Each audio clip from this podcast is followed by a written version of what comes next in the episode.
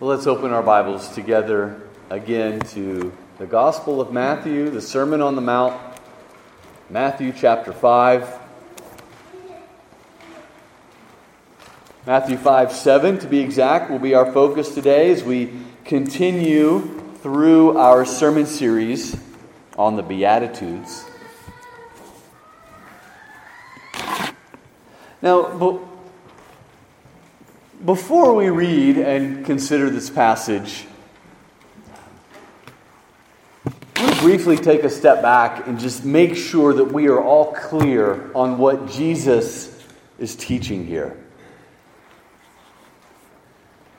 It's important at this respect in the Beatitudes that there is a subtle shift where Jesus turns from focusing on our own personal relationship to God and now turns really to consider our conduct, conduct towards others. Blessed are the merciful, blessed are the peacemakers, for example. Our merciful disposition towards others is the focus here. Well, in this respect, it might be easy to think okay, he's talking about now what we do, things that we do. But again, we need to stop and we need to remember that what we do is, is not really the point here. He's going to get to what we do later in the Sermon on the Mount. Rather, Jesus here is continuing to speak not about what we do, but about who we are. These are beatitudes, they are virtues, they are characteristics, they are dispositions. They represent the state of the human heart. And it's only from the state of the heart that actions then follow. So we need to remember, brethren, we have to first be a member of this, the kingdom of God before we then can live as a citizen of the kingdom of God. We have to first be a Christian before we can act like a Christian. We have to be born again before we can live the new life in the Spirit. We have to be indwelt by the Spirit before we can walk in the Spirit and bear fruit of the Spirit. So I remind you of this so we know again what Jesus is doing here. And, and, that's particularly important because Jesus, it sounds like here that Jesus says, if you show mercy, then you earn mercy for yourself. We'll consider that more in a few moments we need to start here and remember who he's talking to and what he's talking about. He's focusing on who you are, the blessing of who we are as citizens of the kingdom. And, the, and, and he's giving those blessings upon those who already bear the marks of the Holy Spirit. We cannot reverse that order. So, with this in mind, then, let's read the passage. We can read it in context, beginning in uh, chapter 5, verse 1. Remember, brethren, this is, this is God's word. I am the reader, but God Himself in Christ is the speaker. Seeing the crowds, he went up on the mountain, and when he sat down, his disciples came to him. And he opened his mouth and taught them, saying, Blessed are the poor in spirit, for theirs is the kingdom of heaven. Blessed are those who mourn, for they shall be comforted. Blessed are the meek, for they shall inherit the earth. Blessed are those who hunger and thirst for righteousness, for they shall be satisfied. Blessed are the merciful, for they shall receive mercy. Amen. Would you bow with me again in prayer? Our sovereign Lord and God, we are reminded as we come to this passage that you call yourself the Father of all mercies. And that is the name which we appeal to this morning and this hour. You would descend to us in the Holy Spirit, we pray, and that you would show us mercy. Mercy, not giving us what we deserve, but giving us grace in Christ, your own self, the fountain and source of all blessing. Descend to us, we pray, in the Holy Spirit as we ask you through Jesus Christ. Amen. I'm sure most of you are familiar with the well known book and the many movies that have been made from it, uh, Les Miserables. The book opens, it's a novel by Victor Hugo, a 19th century novel, of course. But the book opens um, with the main character, Jean Valjean, being released from prison after serving 19 years of hard labor. Upon his release from prison, he's a criminal. He's got a record. He finds it very difficult to find room and board and employment. And he quickly then becomes bitter and angry. But unexpectedly, when he's at his wits' end, a bishop takes him in and feeds him, and cares for him, gives him a place to stay, showing him great compassion and mercy, considering, of course, that he was a criminal. But in the middle of the night, one night, Jean Valjean gets up and he robs the bishop of his valuable silver, and he escapes into the night. The bishop had fed and clothed and lodged him when he had nothing, and what does he do? Jean Valjean repays him by robbing him instead. Well, later the police catch him and they find this valuable silver in his possession. They instinctively know that he shouldn't have this. This is stolen. So they bring Jean Valjean back to the bishop. Do you remember then what happens? It's central to everything else that follows in the narrative. The bishop covers for him. He tells the authorities, No, I gave him that silver. It was a gift. And he even feigns before the police that Jean Valjean had forgotten a few things. He takes down the, the silver candlesticks and he puts them in his bag and he says, Hey, you left without these. What's wrong with you? The police, of course, are stunned. They're taken aback. They're forced to release him. But as the bishop sends him away, he says to him, Don't forget it is your soul I am buying for you. You no longer belong to evil, but to good. If you know the rest of the story, then you know that this astounding show of mercy had a profound effect on Jean Valjean. The rest of the book focuses on how this one act of mercy transformed his life and behavior. He ends up becoming a, a, a philanthropist, a philanthropist of, of, of, sorts, if I can say that. He helps a, an impoverished prostitute when nobody else would help her. He takes in an orphan girl. He saves a man from death. See, the bishop spoke metaphorically of buying his soul with that silver, but, but he spoke better than he knew because uh, uh, uh such a profound demonstration of mercy indeed transformed Jean Valjean into a preeminent man of mercy himself. Brethren, I think this beautifully illustrates what our Lord speaks of in our passage today. Jean Valjean didn't become a man of mercy because of any inherent goodness or rightness in himself. Rather, he saw and experienced his own desperate need for mercy. He became then aware of, of, this, uh, of the needs of others, and this transformed him into a man of mercy himself out of thankful gratitude and for, out of the amazement for the mercy that had been shown to him.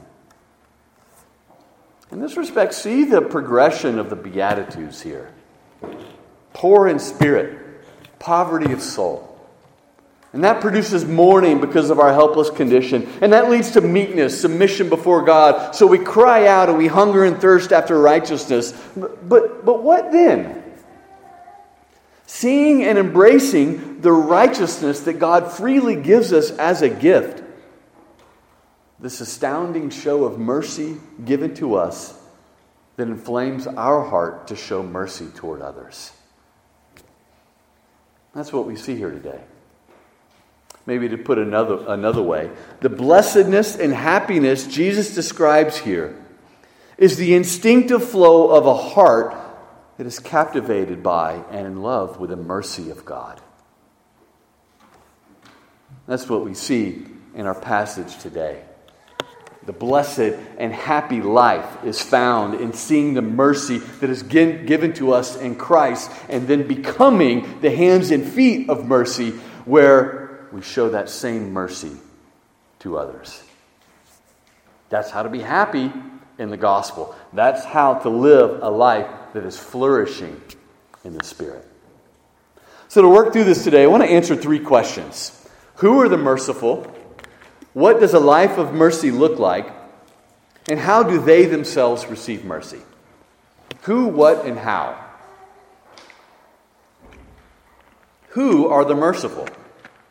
How do we define and understand what it means to be merciful? Well, as we consider this, we need to think first and foremost, or recognize first and foremost, that mercy is an attribute of God Himself.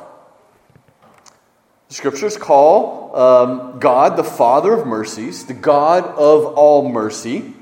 We know that this is central to how God revealed himself to Moses um, in Exodus 34, passing before him and declaring the Lord, the Lord God, a merciful and gracious God. We need to begin with this aspect that, that mercy is an attribute of God. If it's an attribute of God, then it is thus a gift of God mediated to us and through the Holy Spirit. Now, I start that way because, you know, we can talk a lot about mercy, and we will talk a lot about mercy. And there is a type of mercy that is worldly, and by that I mean earthly. Uh, a mercy that anybody, believer or unbeliever alike, can exercise. But the mercy that Jesus describes here most specifically refers to only that which comes in and through the Holy Spirit. And we'll come back to this. But what then specifically is mercy? Here's a brief definition. A virtue of mercy is a holy compassion of heart whereby we are moved to help others in their misery. It begins with compassion. That's the, the state of the heart. And from compassion, the overflowing of genuine compassion, are, are tangible acts of mercy, the fruit of compassion, action, deeds, good works. In this sense, we need to note that mercy presupposes some sort of sin or suffering or misery. Uh, one Puritan put it this way Love is like a friend visiting you when you're well. But mercy is like a physician who visits when you are sick. It's the distinction, maybe, between love and mercy. It presupposes some sort of sin or suffering or misery. It's like a, a physician who comes to help you, to heal you, to restore you, to comfort you. A preeminent example of mercy, of course, is uh, in the parable of the Good Samaritan. The traveler was robbed, was beaten, left half dead, and a Samaritan saw him, was passing by. He had compassion on him. He took care of him, and he restored him back to health. And he gave from his own abundance to help this one in need. Even though the Jews and Samaritans were sworn enemies, he set aside those differences in order to show him mercy. In other words, his mercy towards him did not depend upon whether that object of mercy deserved it. So the merciful are those who see others in affliction and are, are moved to help them. Maybe the affliction is like a disaster, an accident, or a tragedy. Maybe the affliction is something simply like hunger, poverty, being in a place of disadvantage, being disadvantaged. Maybe the affliction is the fallout of sin. Maybe it's the consequences that follow sin. Jean Valjean, right? He stole the silver that, uh, from the bishop who showed him mercy, um, uh, or, or, or who showed him good, and then the bishop showed him mercy by not prosecuting him. Suffering from his sin, but yet letting him off the hook. Any kind of physical need, disadvantage, suffering, or sorrow, the merciful are aware of those experiencing those things, and from this compassion, they spring into action to help ease and help the situation.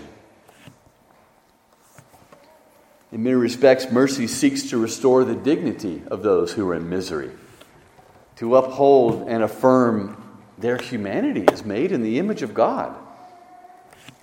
And this is why later Jesus will liken uh, showing mercy to others as showing mercy to himself.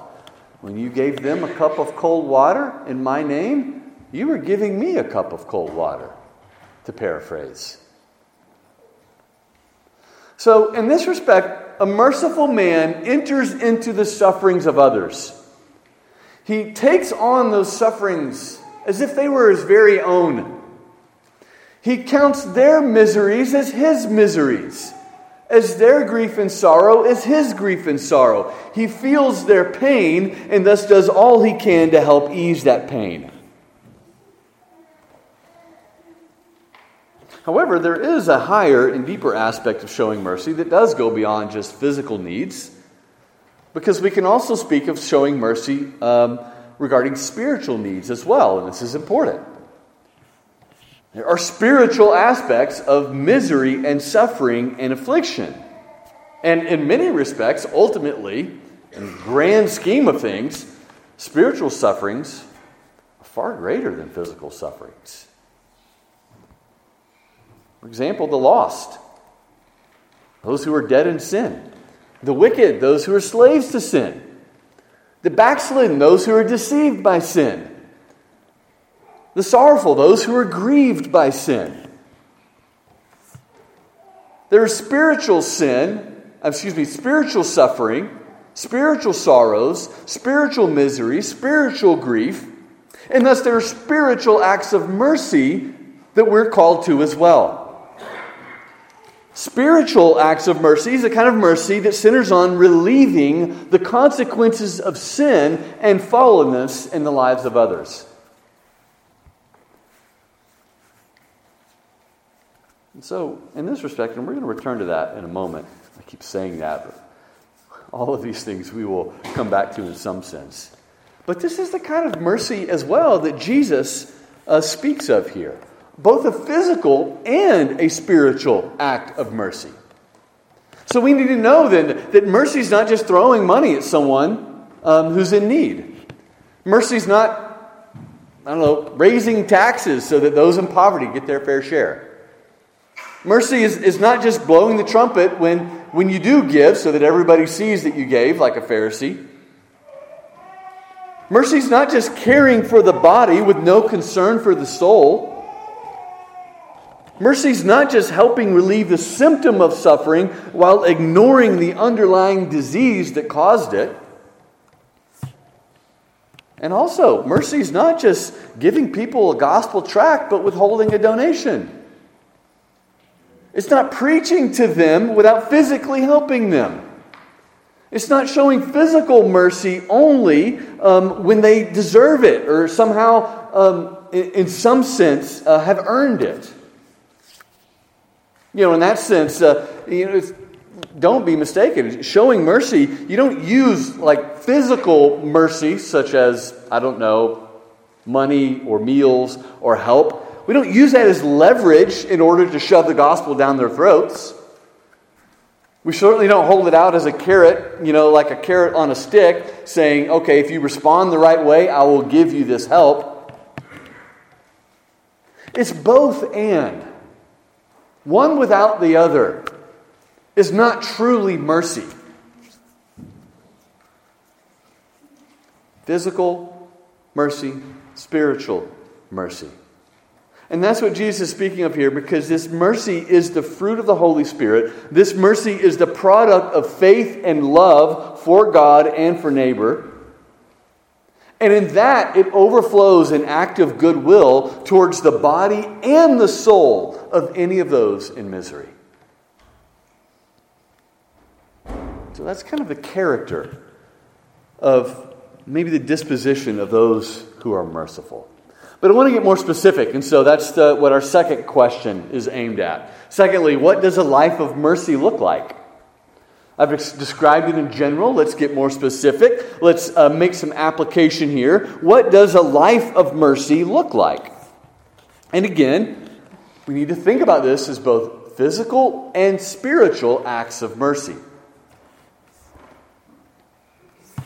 What does a life of mercy look like? Well, it's active and purposeful and intentional showing kindness and seeking to show kindness towards others. In fact, this really highlights the importance of living in community. It also highlights the importance of living in and among the world, which is what we are commanded to do. Go out into the world.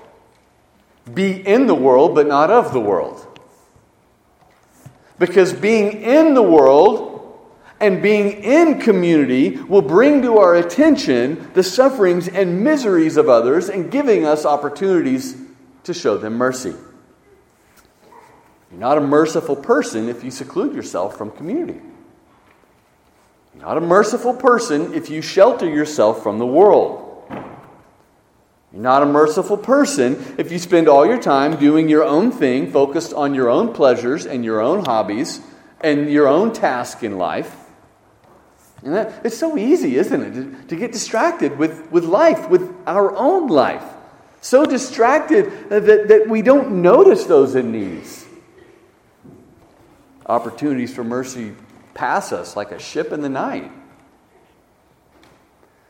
So, the life of mercy is, is, is one that looks actively, intentionally, purposefully toward and for those in need and are ready to give their time and their resources to help. This is why, for example, James in James chapter 2 identifies what is true and undefiled religion visiting orphans and widows in their affliction. Showing mercy often is just being present being present with those who suffer. Not worried about being inconvenienced. The, the, the, misery of others, the affliction of others, is their top priority. They stand ready and willing and looking to help in times of need. Of course, it's not just their time, but also we are called to be giving of our money and possessions as well. And that's why part of the merciful life is purposely and regularly setting aside a portion of our money to be used for the good of others. Merciful, know that whatever God has given to us in life, whether it's a salary of 20,000 or 120,000 a year, whatever God has given us, he's given us for the purposes purposes of using a portion of it to help others. And that is not subject to your particular economic demographic. No matter how little or how much you make, God has given you that particular amount so that a portion of it might be used for others. So a merciful person sees that. Okay, everything I've been given, I've been given to be a good steward from God, and that through my abundance, having more than I need, and trust me, we all have more than we need, God intends to help and answer the prayers of others through my abundance. Brother, it's a tremendous privilege to be used by God to help others. It's a tremendous privilege to be used by God to answer the prayers of others. God has given us more than we need for that very purpose. And so, a life of mercy entails a very real, a very active, a very intentional life of giving and serving and helping others who are less fortunate than us. And I'm not just talking economically, I'm just talking about even circumstantially. Anyone in misery, anyone in affliction, in sorrow, in need, whatever that might look like. That's the life we're called to in the gospel. Now, as important as this is, we need to understand the spiritual side of mercy as well. Because maybe at this point we might think, well, you know, mercy, mercy, mercy. There's a lot of people in our, our day that, that, that love to show mercy. We have lots of nonprofits that help those in need, mercy ministries, right? Um, we have government programs uh, to help those in need. We have charitable giving and, and willingness to help the poor and needy all the time in our day. And yeah, that's true in a certain respect. We are fortunate lo- enough to live uh, in a day where there's a very high standard of living. Uh, there's lots of resources and help for those in need. But again, mercy is more than just financial mercy, and it's more than just physical mercy. Because when we think about the spiritual side of mercy, then we kind of realize we really live in a very unmerciful world. Because what, what does spiritual mercy look like? Spiritual mercy is a life where we cultivate a heart of compassion for the souls and spiritual relief of others. The merciful evangelize. They look for opportunities to evangelize because it's unmerciful to not tell lost sinners their condition and the judgment that they face. The merciful call sin sin lovingly, appropriately, fittingly, wisely, considering the time, place, moment, occasion but it's merciful to warn the wayward, not to show indifference toward them, not to just say, well, oh, they're going to get what they deserve, but to seek to help relieve the spiritual consequences of their sin. The merciful pray for the salvation and sins of others, asking God to relieve their misery. The merciful comfort and encourage the sorrowful with words of wisdom and love. The merciful do not look at sinners who are suffering for their sin and say, well, they, they're getting what they deserve. They don't look at those who've fallen into sin and say, well, you know, they should have, they should have known. They should have resisted that temptation. I, I did. Now they're going to have to get themselves out of this mess. You know, even sinners help other sinners in need. There's nothing special about that. Mercy is helping those who don't deserve it.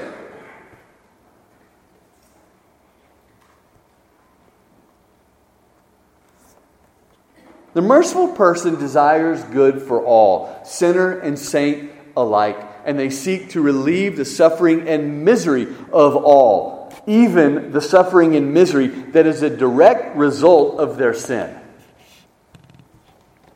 Because being merciful, really, in, in many respects, is the opposite mindset of getting what they deserve. This is really the aspect of this, the merciful life that really stands out. That's why one of the chief ways in which we embody the merciful life is in our willingness to forgive. Because when someone sins against us, what do we want? Justice. They need to pay for the wrong that they've done. They need to restore what they've rightfully taken from me. They need to suffer the punishment so they learn their lesson. I want my pound of flesh. That's only right and that's only fair. But when we forgive, we show them mercy. We refuse to retaliate, we refuse to take revenge.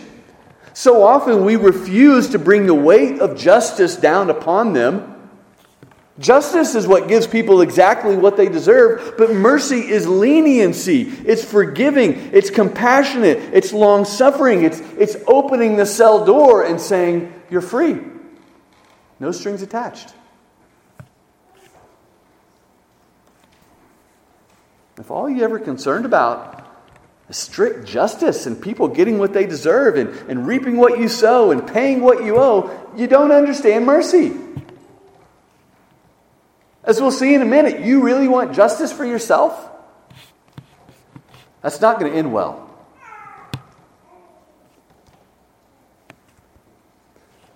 The merciful life is one that takes pleasure in forgiving and overlooking offenses, seeking to relieve sinners from the suffering they often deserve.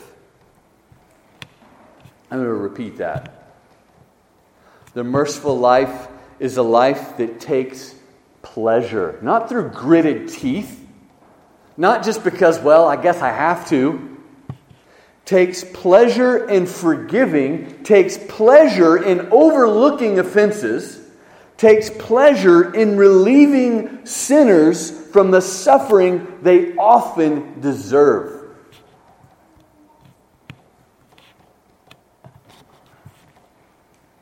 How in the world can you do that? Well, it starts with just that realization no matter what I've experienced in life, I have it far better than I deserve. I've been shown the mercy of God in Christ. Yes, this person has sinned against me. Yes, maybe they have brought on this suffering, but I've done far worse to my God and Creator, and He's shown me mercy. He's not given me what I deserve. Therefore, let me embody the gospel. Let me embody the nature and character of God and show that towards others as well. So, pride and self righteousness cannot reside in the merciful heart. Pride and self righteousness is always focused on what people deserve. The fault finding of how everybody is messed up. But the merciful, they've been humbled, they're poor in spirit, they've mourned, they've become meek before God, they've received His free gift of righteousness, and this changes everything. It changes their entire perspective on everybody else. That's what the life of mercy looks like. Well, after considering who the merciful are, what the life of mercy looks like, thirdly, finally, how do the merciful receive mercy? How do the merciful receive mercy? And how does this relate to us becoming merciful ourselves? Well, is an important question because, as I mentioned earlier, it sounds a lot like Jesus says, If you show mercy, you will receive mercy. It sounds as if the ground or the cause of our receiving mercy is if we ourselves give mercy. But we need to stop and we need to recognize right away we can't earn mercy. Mercy, by its very definition, can only be undeserved. That's why, if our mercy earns mercy for us, Jesus would have said something like, Blessed are the merciful, for they shall receive justice. For they shall receive what they have earned. For they shall receive what they deserve. For they shall receive what is theirs by right. And that goes against the gospel.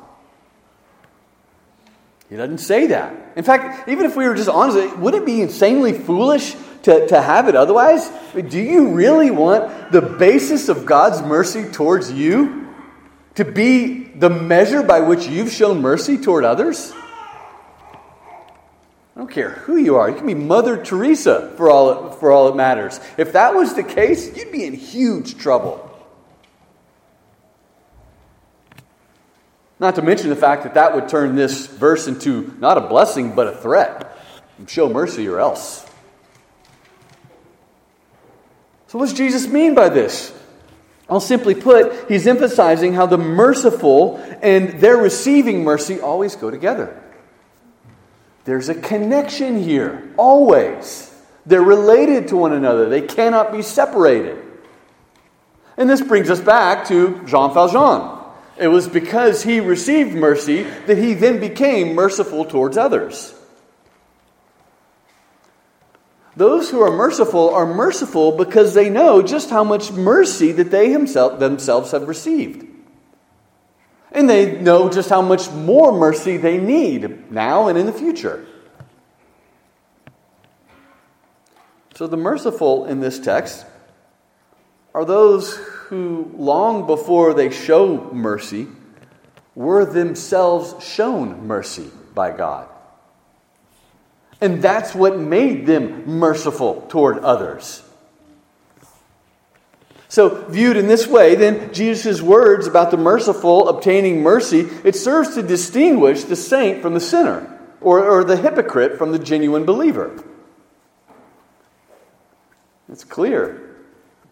In fact, one of the most common adjectives used to describe the righteous, the godly in the Old Testament is merciful that they show mercy. A lack of mercy is a sign of a hypocrite. It marks the self righteous. It's a characteristic of the lost, no matter how righteous they may look like on the outside. That's why we read Zechariah 7 earlier.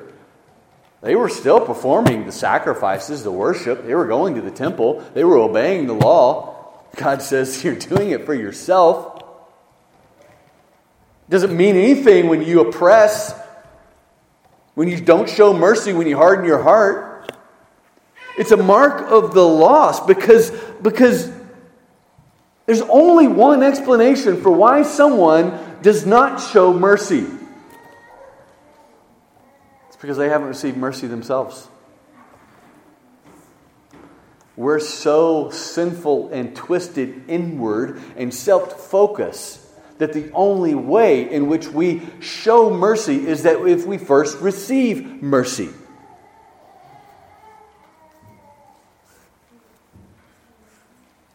So it's because they themselves haven't seen mercy or received mercy they still operate and view the world through the lens of strict justice.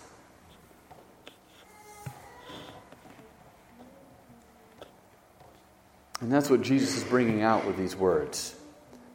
It takes the receiving of mercy to make a man merciful. There is a connection between showing mercy and receiving mercy, it always goes together. Nevertheless, if we were to break this down more specifically, what does Jesus mean when he says the merciful will receive mercy? How do we receive mercy, or what does that look like? Well, in some sense, temporarily in this life, we are blessed. That's what he's doing here. He's pronouncing a blessing. We are in a state of blessedness. And that itself is an act of mercy. To be blessed is to not get what we deserve. Having the privilege of then showing mercy to others is a blessing as well because of the, the great joy and happiness and good that it does to us. That's why the Lord says it's more blessed to give than to receive. There's that word again, blessed. So when he says they shall receive mercy, part of it is that your mercy brings about more blessing. And your mercy then is, or shoot, that blessing then is a receiving of mercy. Not to get confusing there. Showing mercy is a blessing in and of itself. Not only that, but uh, don't we know that it's true that, that when we show mercy to others, we're more likely to receive mercy from others in this life? You know, whether we're talking about marriage or business or raising children or other relationships, if we have a reputation for being hard and strict and fault finding, always making sure that, that the punishment is equal to the crime, how, how do you think people are going to treat us when we sin, which will inevitably happen? How are they going to treat our weaknesses and our mistakes? If we've refused to show mercy and we have just been strict and just, how, how do you think they're going to treat us?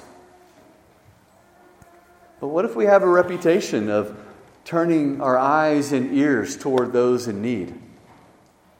What if we have a reputation for being forgiving and compassionate and kind and long suffering and patient towards people and overlooking offenses and covering a multitude of sins and giving and serving and volunteering uh, when others are in misery or in help?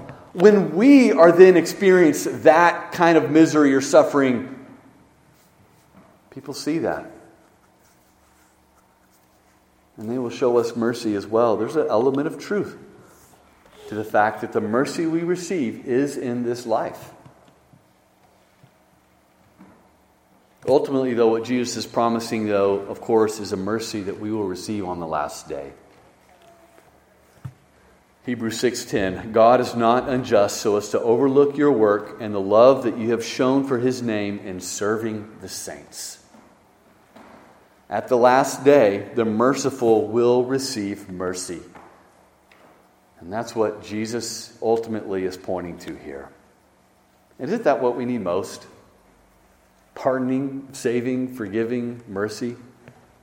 Isn't that the most common cry on the deathbed? God, show mercy. Don't we think about the courtroom of heaven and thinking, I'm going to throw myself onto the mercy of the court because I know what I deserve? Christ alone is my only hope. Here we have this firm and unbreakable promise one sure sign and guarantee that God will show you mercy at the last day is your own compassionate, forgiving mercy towards others. Because it's evidence that the grace of God has already changed your heart. It's evidence that, that, that, that you are a citizen of the kingdom of God right now. It is evidence that the new creation has begun in you through the gift of the Holy Spirit. And that's what Jesus is pointing to here in part. The merciful are those who have been born again. The merciful are those who have a glorious future inheritance awaiting uh, them. The merciful can know for sure, be active and intentional in showing mercy because God will show you mercy and has shown you mercy and ultimately will show you mercy at the last day. And yet, with all that being said, want to bring this to a conclusion and think about the fact that we still maybe haven't answered rightly, fully this last question How is it that we receive mercy? And here again, I just want to circle, circle back to where we began and this story of Jean Valjean and this bishop metaphorically buying his soul, redeeming him from a wicked criminal life of, of, of, as a wicked criminal to a life of good. What a beautiful analogy of what happens to us in the gospel. Because if you've placed your faith in Christ, the same is true for you today as well. When Jesus died on the cross, mercy and truth came together. God is still just and fair and righteous because your sin is still punished. It's punished in Christ, in his death, for you. But God is merciful as well because in Christ he does not count those trespasses against you. There is forgiveness, which is an act of mercy. You don't get what you deserve. Not only that, but there is help and relief there is the gift of the Spirit, new life, the blessings of the Word, the church, the kingdom, to, uh, the kingdom of, of heaven to come. All of these things flow out of the mercy of God. And so, in this respect, we can speak of Christ's death and resurrection as purchasing our soul, purchasing it for good. No longer, although you once were, no longer are you a crook, a criminal. You committed treason against your God and Creator. No longer are you a thief. No longer.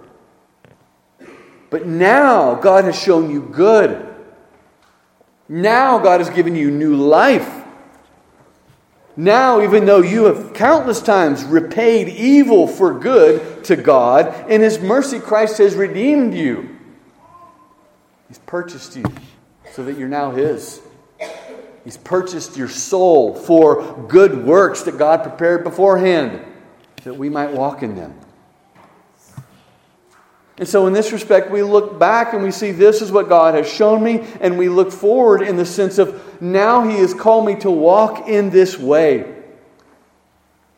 How then do you grow in mercy? How then do you continue to grow and experience the blessing that Christ promises here? It's only through faith starts with that regular, weekly, daily reminder, feeling your sin, receiving the gospel afresh, knowing that it's not by works, basking in that joy and amazement of what God has done for you, so that you then model that in your relations towards others. It becomes a part of you. The God of all mercy, the God who is mercy itself, through communion with Him, participation with Him, we receive mercy from His fullness, and it transforms us into instruments of mercy ourselves. Brethren, this is yet another way in which the, the Beatitudes reorientate us with reality. The Beatitudes are real life. It shows us who we are, not um, um, what we deserve, but what's been given and done for us in the gospel. And it changes our perspective on who we are and who God is and what He's done. And this changes us from the inside out. Being blessed by the mercy and favor of God, we then show mercy and favor towards others. The image of God is renewed in us, and the purposes of, God, of God are fulfilled in and through us. Brethren, this is a happy life. This is the flourishing life. This is the blessed life. This is the life that is yours already. No matter how merciful or unmerciful you may judge yourself to be, this is the life and the blessing that is yours if you are in Christ today. Take that assurance and comfort with you. And go out and live a life of joyful gratitude and obedience to Him for His glory. May God give us the grace to do just that. Amen. Let's pray.